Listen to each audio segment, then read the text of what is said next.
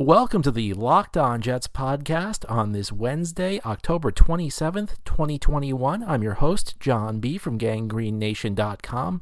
Thank you so much for making this podcast your first listen each day. It's Mailbag Wednesday on the podcast, and we will have plenty of questions about Zach Wilson, Joe Flacco, and more ahead on the Locked On Jets podcast. You are Locked On Jets your daily New York Jets podcast. Part of the Locked On Podcast Network. Your team every day.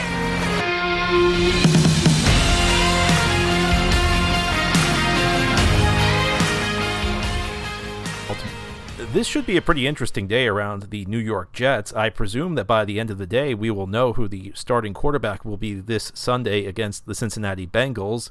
Wednesday is typically the day you begin installing the game plan, and Joe Flacco's here, so he could be here for the entire game plan installation. I guess it comes down to how much of the system Flacco is comfortable with. He's played in a similar offense before. 2014 with Baltimore, Gary Kubiak was his offensive coordinator, and Gary Kubiak worked with Mike Shanahan for a very long time in Denver.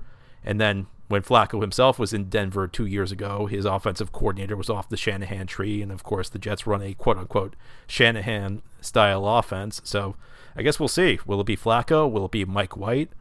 I guess theoretically it could even be Josh Johnson, although I would not anticipate Josh Johnson will be coming off the practice squad to start for the Jets on Sunday. We'll just have to wait and see. Anyway, on today's show, we have our weekly mailbag. Thanks to everybody who sent in questions, and let's begin. First question comes from Greg.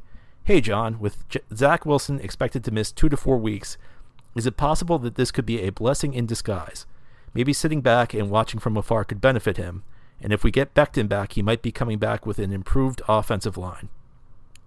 Well, Greg, I think Robert Saleh made this point a little bit earlier in the week. He talked about how it'll give Wilson a different perspective, and I think it could help, but it, here's the thing First of all, Wilson was just coming off the bye, so he should have had a chance to kind of clear his mind. We were talking just last week about how he went to Utah and he was working with his personal coach, John Beck. So I don't know if this is necessarily when he needed a break because he just had a break. The second aspect of this is, yeah, I think giving him a different perspective could help. And again, Saleh made that point, but at the same time, it's not like the Jets were putting him on the bench they wanted him to play. They felt that, you know, maybe there will be some benefits, some different benefits to sitting than there would be playing. And I'm sure you'll hear the phrase mental reps used frequently over the next few weeks because that's one one thing coaches like to emphasize when a quarterback's on the bench how they get a different viewpoint. But ultimately, it's not like the Jets thought that that was the most beneficial thing for him because they were going to continue starting him. So, to an extent, maybe but it's not like this was plan A for the Jets, and I don't think we can pretend it really is. Next question comes from Tim. Hi, John. I'm a daily listener and occasional questioner, and while I agree with 90% of your commentary, I feel that you are way off in your evaluation of Joe D with the backup quarterback situation. With Joe Douglas's ties to the Eagles and the rapid nature of the trade, I think it is very plausible he had a trade with the Eagles worked out in case of an injury to Zach.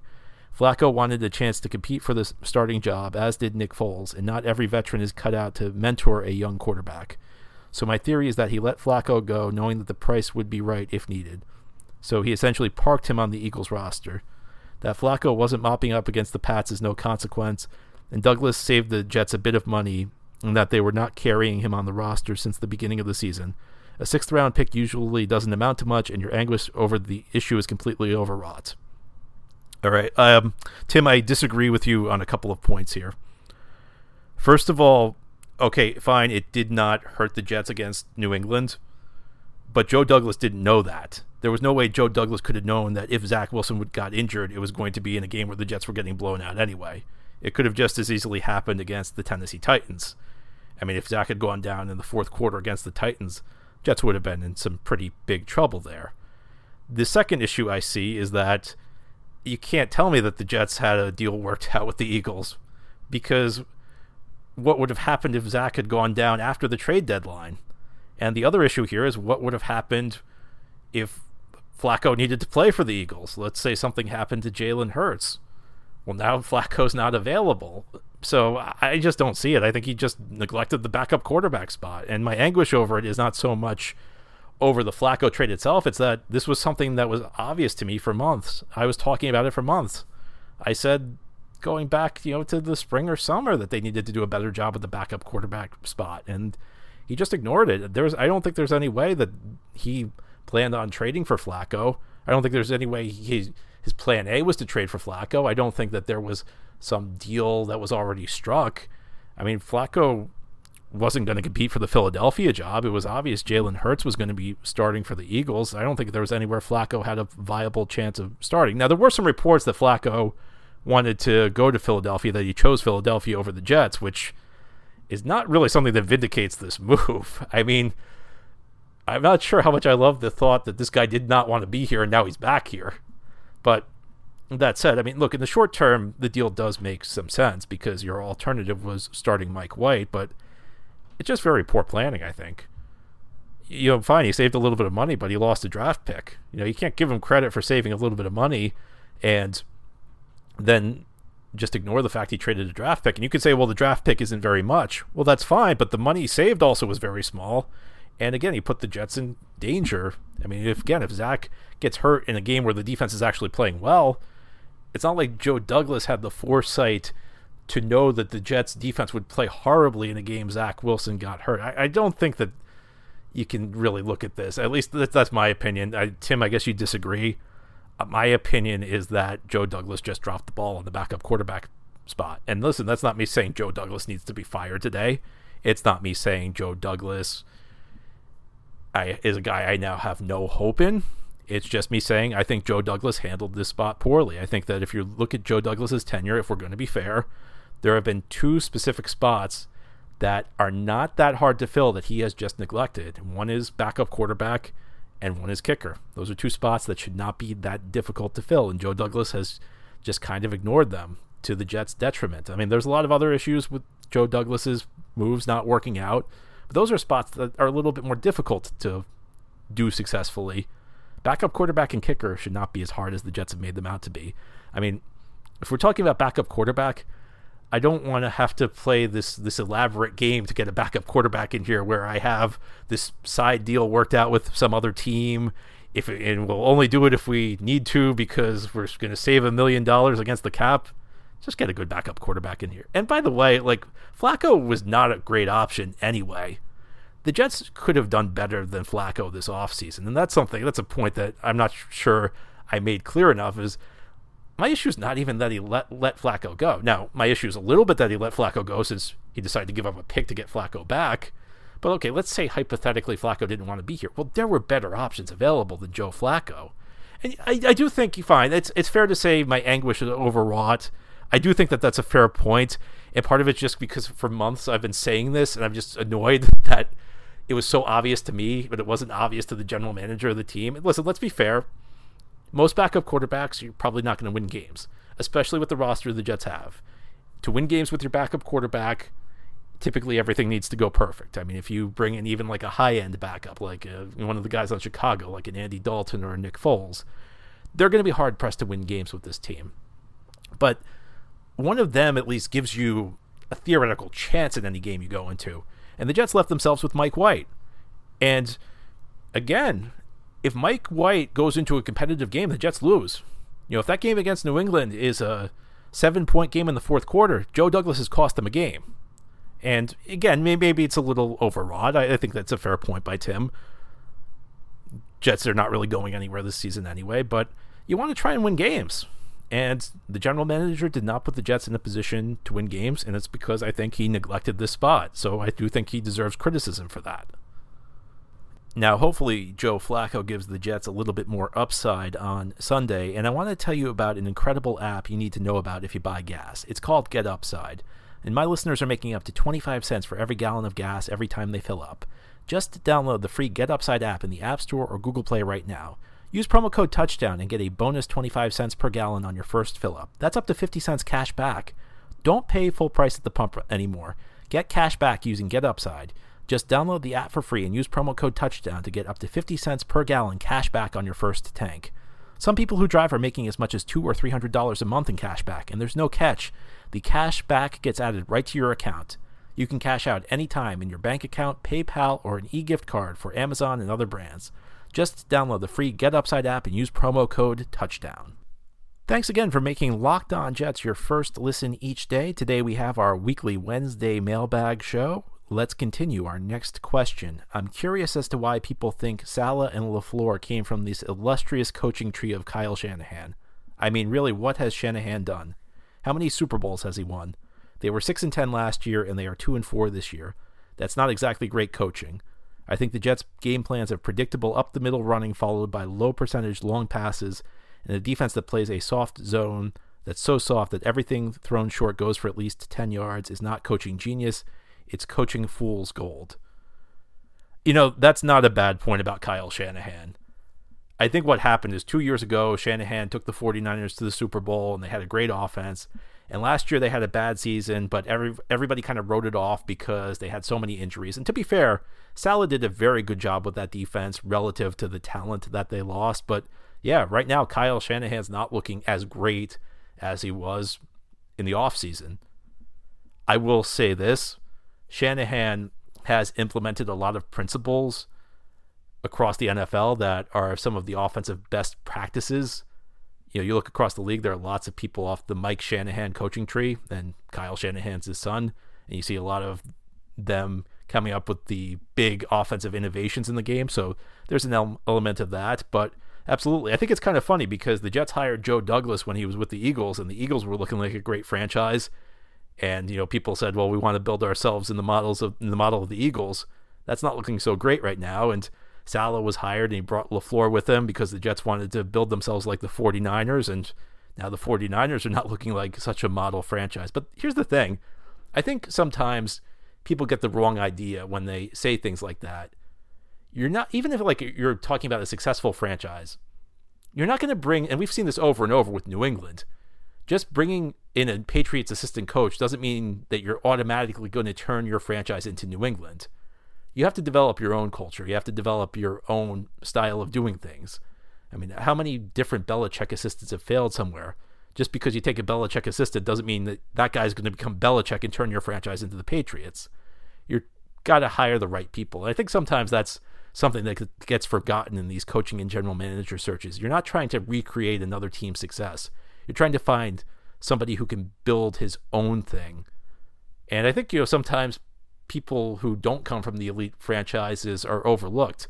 These people might be in great leadership roles, but coaching staffs and front offices are also teams. You have great players on bad teams. You also have great coaches and great executives who just happen to be on the wrong team. So I think it's fair to say maybe the Kyle Shanahan connection is a little overrated.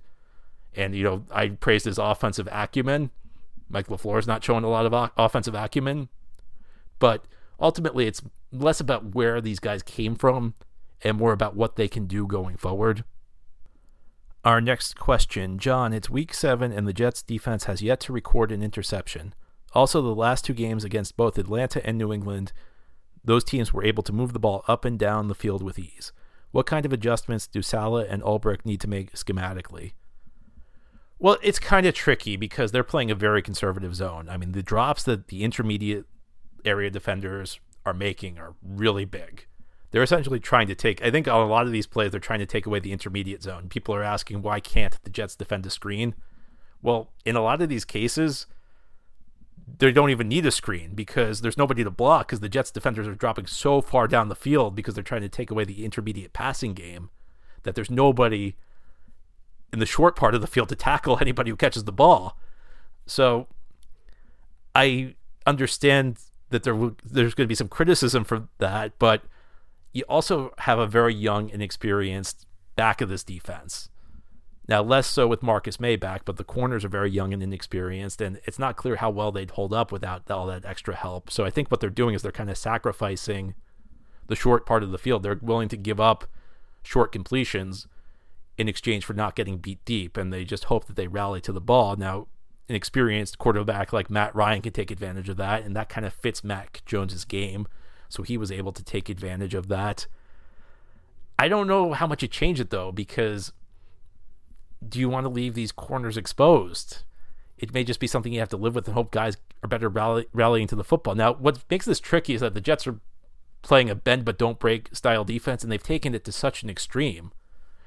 And most of the time, when you have teams playing this style, the way they get off the field is they're good at forcing turnovers. You look at some of the iconic defenses in the league that were more read and react, bend but don't break. The way they got themselves off the field, the way they got themselves rest was by forcing turnovers, even either an interception or a fumble. Now, other defenses, more attacking style defenses, they're able to force the big plays. They're able to get the three and outs. They're able to, you know, get a sack and force a punt. This defense isn't like that. So you kind of have to lean more on forcing turnovers. But if you're going to allow the other team to complete passes in front of you, you're not going to have many chances to get an interception. So it's difficult because if you challenge the shorter part of the field, you leave yourself exposed at the back to big plays. It's a talent issue. I mean, more than anything, I know people don't want to hear that. It's still a talent issue. It's still an inexperience issue.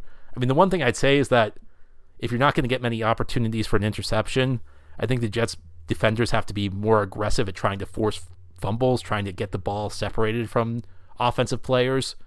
And that means more than the first tackler is that when the second guy goes in, he should be trying to strip the ball. That's one thing that you see frequently in defenses like this. And it's it's unusual because typically zone defenses are able to force interceptions better than man-to-man defenses. And the Jets are a pretty heavy zone team.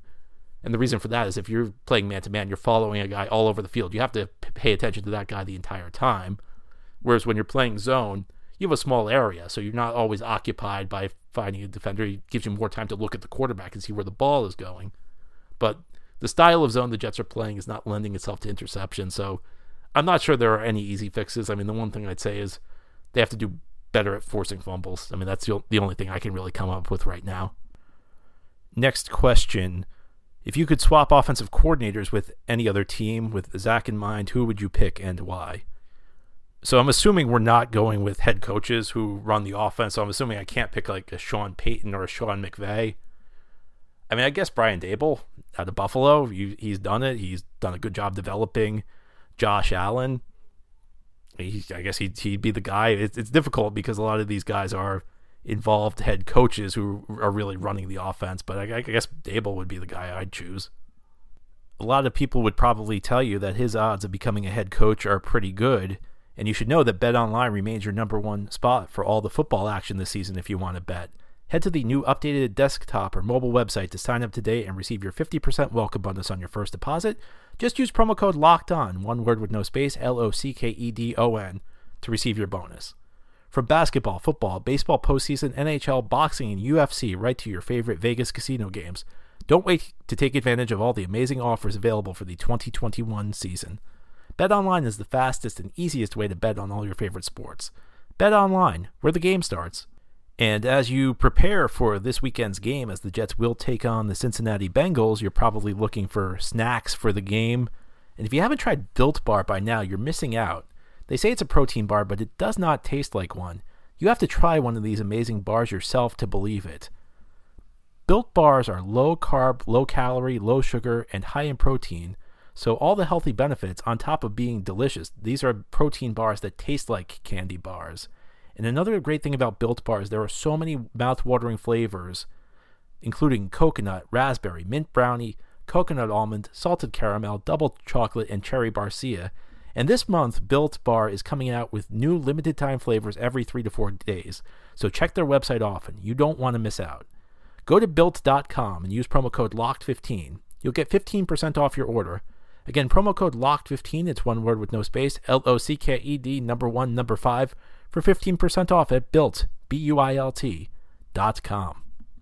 This is the Locked On Jets podcast on this Mailbag Wednesday. Our next question Joe Flacco is being hyped as a mentor to Zach Wilson, which is a little too late for 2021, but not for Wilson's long term development potentially. My bigger question is what Flacco can teach the offensive coaching staff who doesn't seem to understand how certain concepts work together. Do you think Joe Douglas should just try to bring in more offensive minds, like former quarterbacks, to boost the offensive IQ of the organization? Well, I am always skeptical of the idea that the veteran quarterback mentoring is a skill.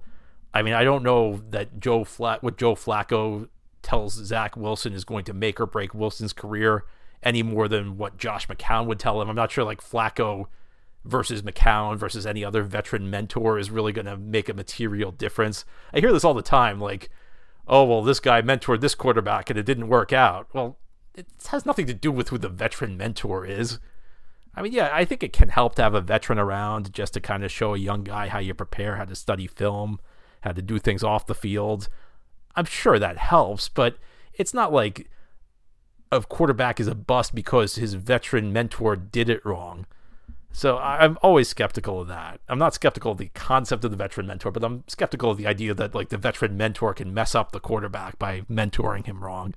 But as far as this goes, I mean, look, I mean, Joe Flacco actually is older than Mike LaFleur, so that's an interesting dynamic you've got there. But if the Jets need Joe Flacco to come in there and fix the offensive coaching, we've got a big problem here. I mean, the backup quarterback should not be coming in and fixing the offense.